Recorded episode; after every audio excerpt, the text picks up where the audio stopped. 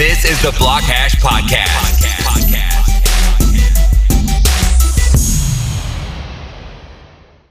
Hey guys, it is Saturday, February 23rd. Um, for today's podcast, I wanted to talk about uh, virtual real estate, uh, virtual lands, virtual parcels, uh, whatever you want to call it. Um, just the virtual or digital version of land or real estate. I think that we're going to go through a virtual real estate boom and bust cycle, much like the housing crisis, um, for a lot of different reasons. So I want to jump into that today. First off, explain why um, virtual real estate is going to be a thing, what it is, um, and what I've seen now, and what you guys are going to continue seeing now. And then where's that going to take us? So I want to jump into that today. Um, I have a couple updates. First, one, I posted a video on YouTube covering the Bitcoin Lightning Network and how to use it and how to use it to buy Domino's Pizza. Really cool video. Go check it out on YouTube at Blockhash Team uh, channel page. And then there's also some other stuff in the news that I wanted to kind of bring up that I thought were interesting. Jack Dorsey, um, obviously, I think I talked about this last time, has been very big proponent of crypto and Bitcoin in general. Um, he's also mentioned that he wants to implement the Lightning Network into the Cash App, and being how the Lightning Network is a very big deal for enhancing what Bitcoin can do at a scalable level. I think it's going to be very exciting to see um, something like that get implemented uh, to a very big company, respective to what other crypto projects have done so far. So, um, Jack Dorsey getting involved in Bitcoin in the Lightning Network specifically, and then taking that use case and putting it on something like the Cash App, in my opinion, is a big deal. And I think it will help lead to faster adoption. So that was really cool to see. Um, and then Elon Musk also made some comments on Bitcoin. He said that Bitcoin structure is quite brilliant, and he said that paper money is going away. I mean, paper money, fiat in general, is a financial relic. Uh, Bitcoin and crypto definitely make that apparent, and how much more efficient and easy it is uh, to do business nowadays, to transact from peer to peer, B2B. Um, so I think Elon Musk is on point with that.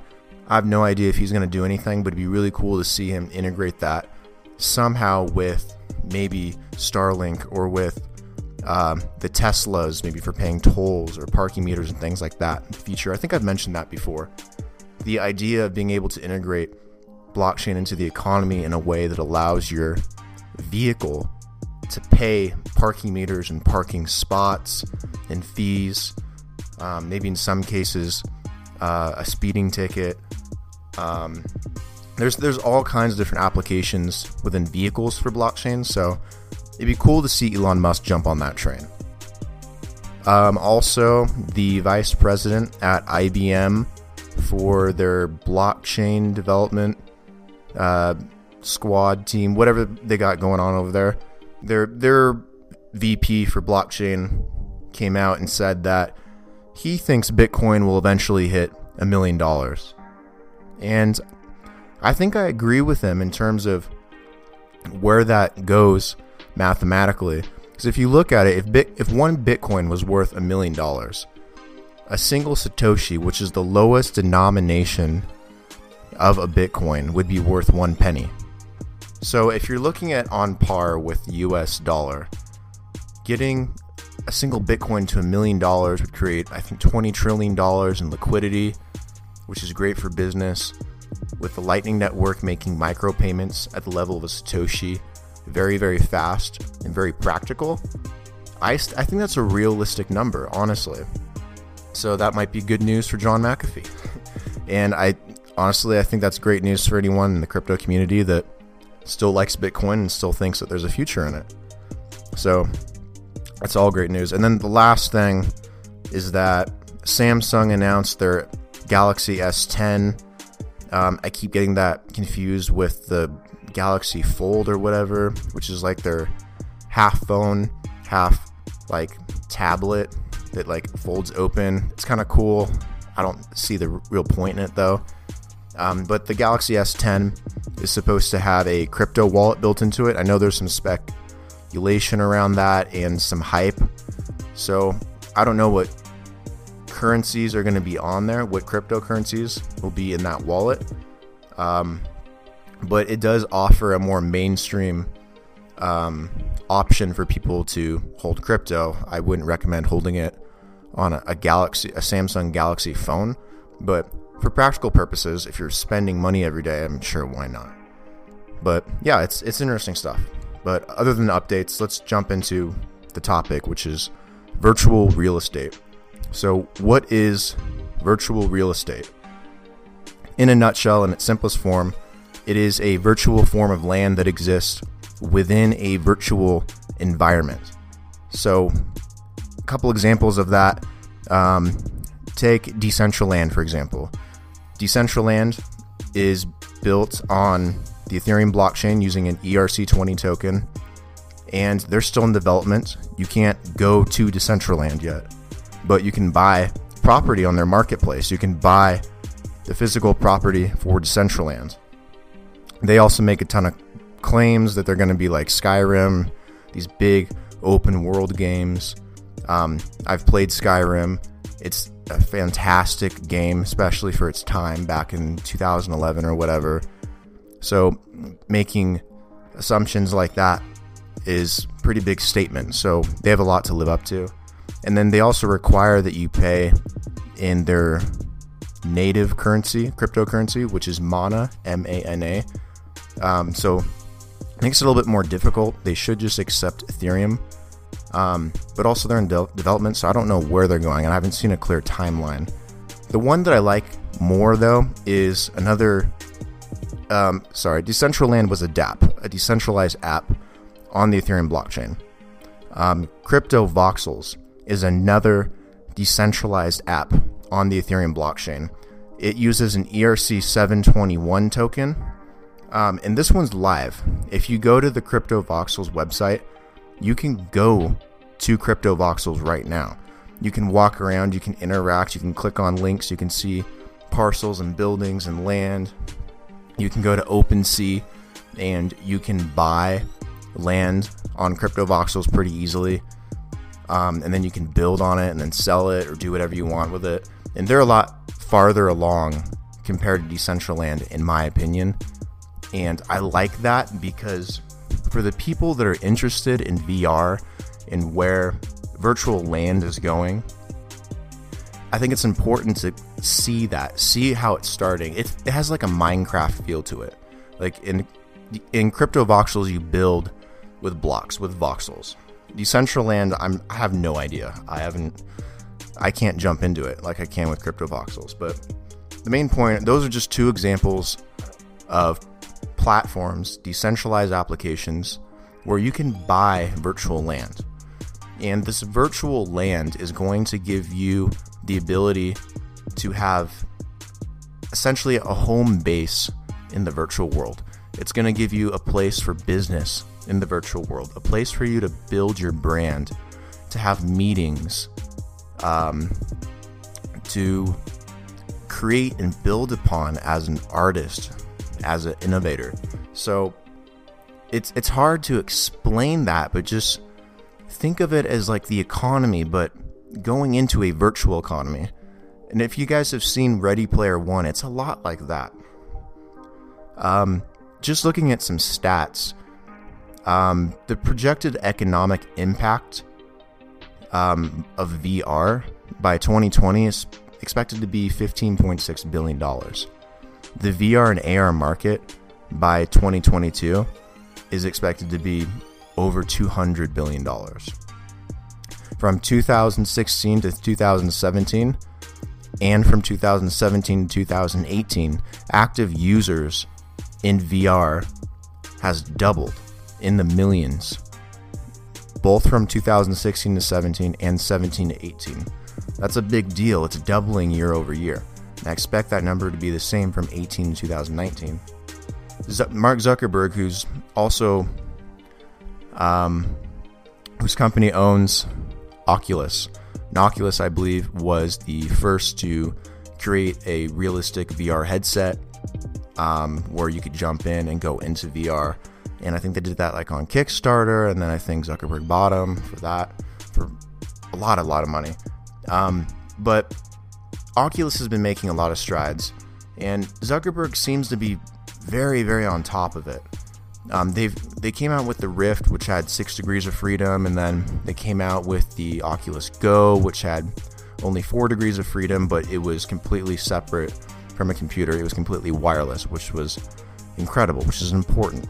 And then their Oculus Quest, which is coming out 2019, probably late this spring or early this summer, um, maybe earlier than that. So I know they got uh, cleared to start uh, shipping product. Um, so, and and the Oculus Quest is going to give a user six degrees of freedom without the computer. So it'll be just like the Oculus Rift, but it won't require a computer, which is amazing and it'll be a first. So that is going to even further push people into VR and encourage a virtual market to grow. So I, I think this is all very important statistical stuff for people to pay attention to. And Mark Zuckerberg wants his goal is to have a billion people in VR. And he had similar goals for Facebook and and Facebook has well over a billion people using Facebook.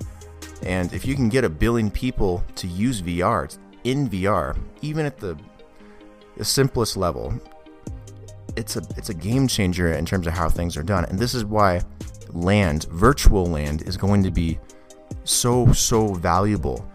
I mean, you can think of it as an infinite space for creativity and innovation and growth, but realistically, people are going to huddle around certain places, certain virtual cities, certain virtual marketplaces and attractions and things like that. So having actual virtual land near where everyone's going to be is going to be very valuable.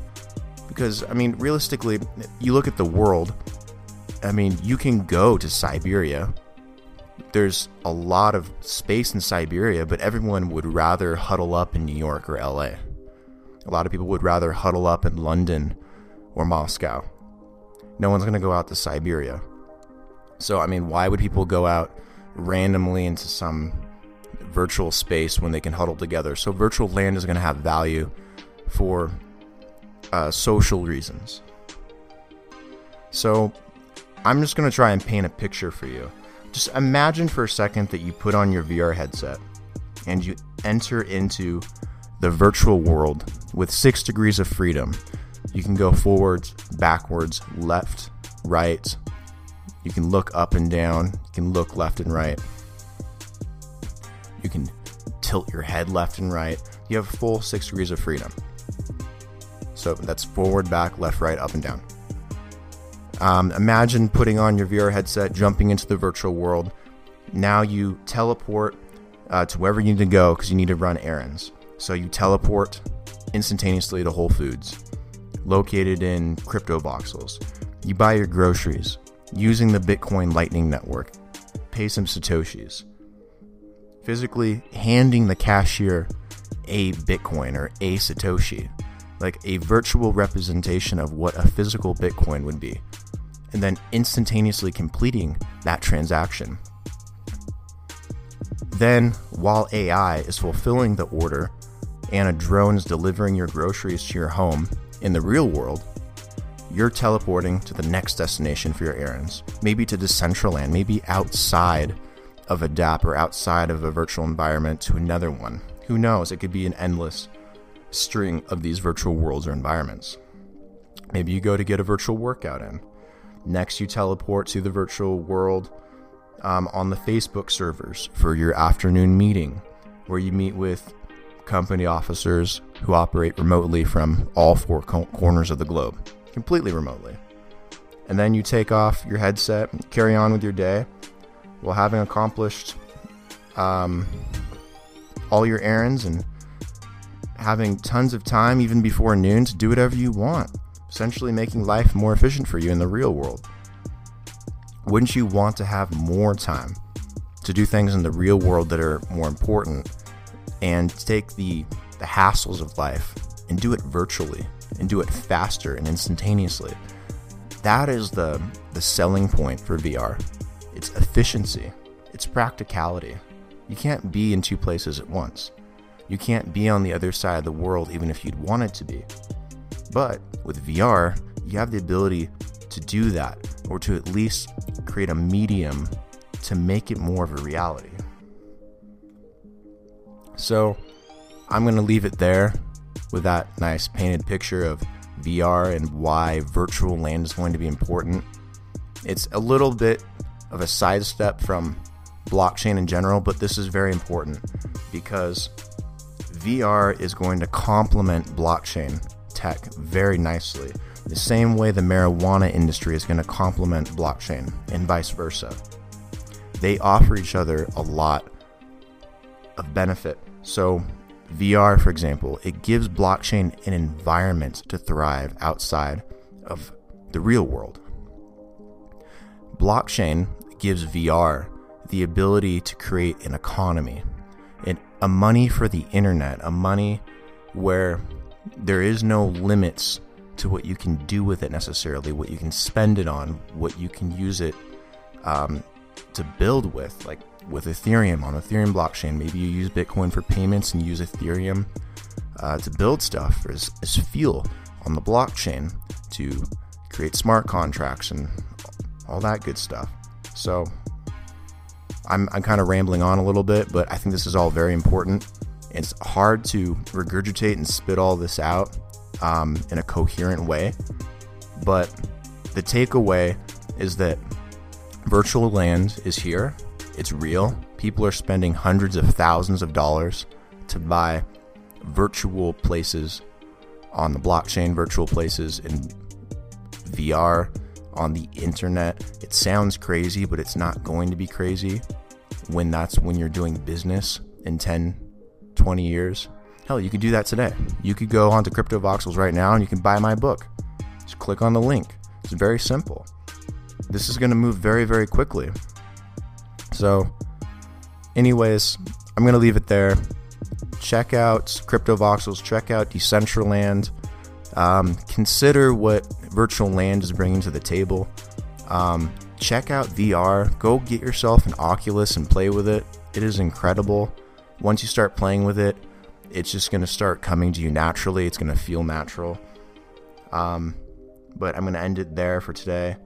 And maybe next time I'll talk about the synergy between the new 5G network that's coming out and how blockchain could play a role in that. I have some ideas on that. I've seen some interesting stuff um, that I'd like to talk about in terms of 5G and blockchain's role in 5G and how those two might be able to help each other out a bit. Um, but, anyways, thank you guys for tuning in and listening today. Um, as always, uh, please follow and subscribe if you liked this podcast. Um, you can follow and subscribe on Instagram, Twitter, um, Steemit. Um, definitely subscribe to us on YouTube as we are growing that channel. Um, it's either Blockhash Team or it's at the Blockhash. That's usually what we use. Oh, go follow us on Twitch if you can. Um, all right, that'll end it for today. Thank you guys for listening, and I'll see you all next time.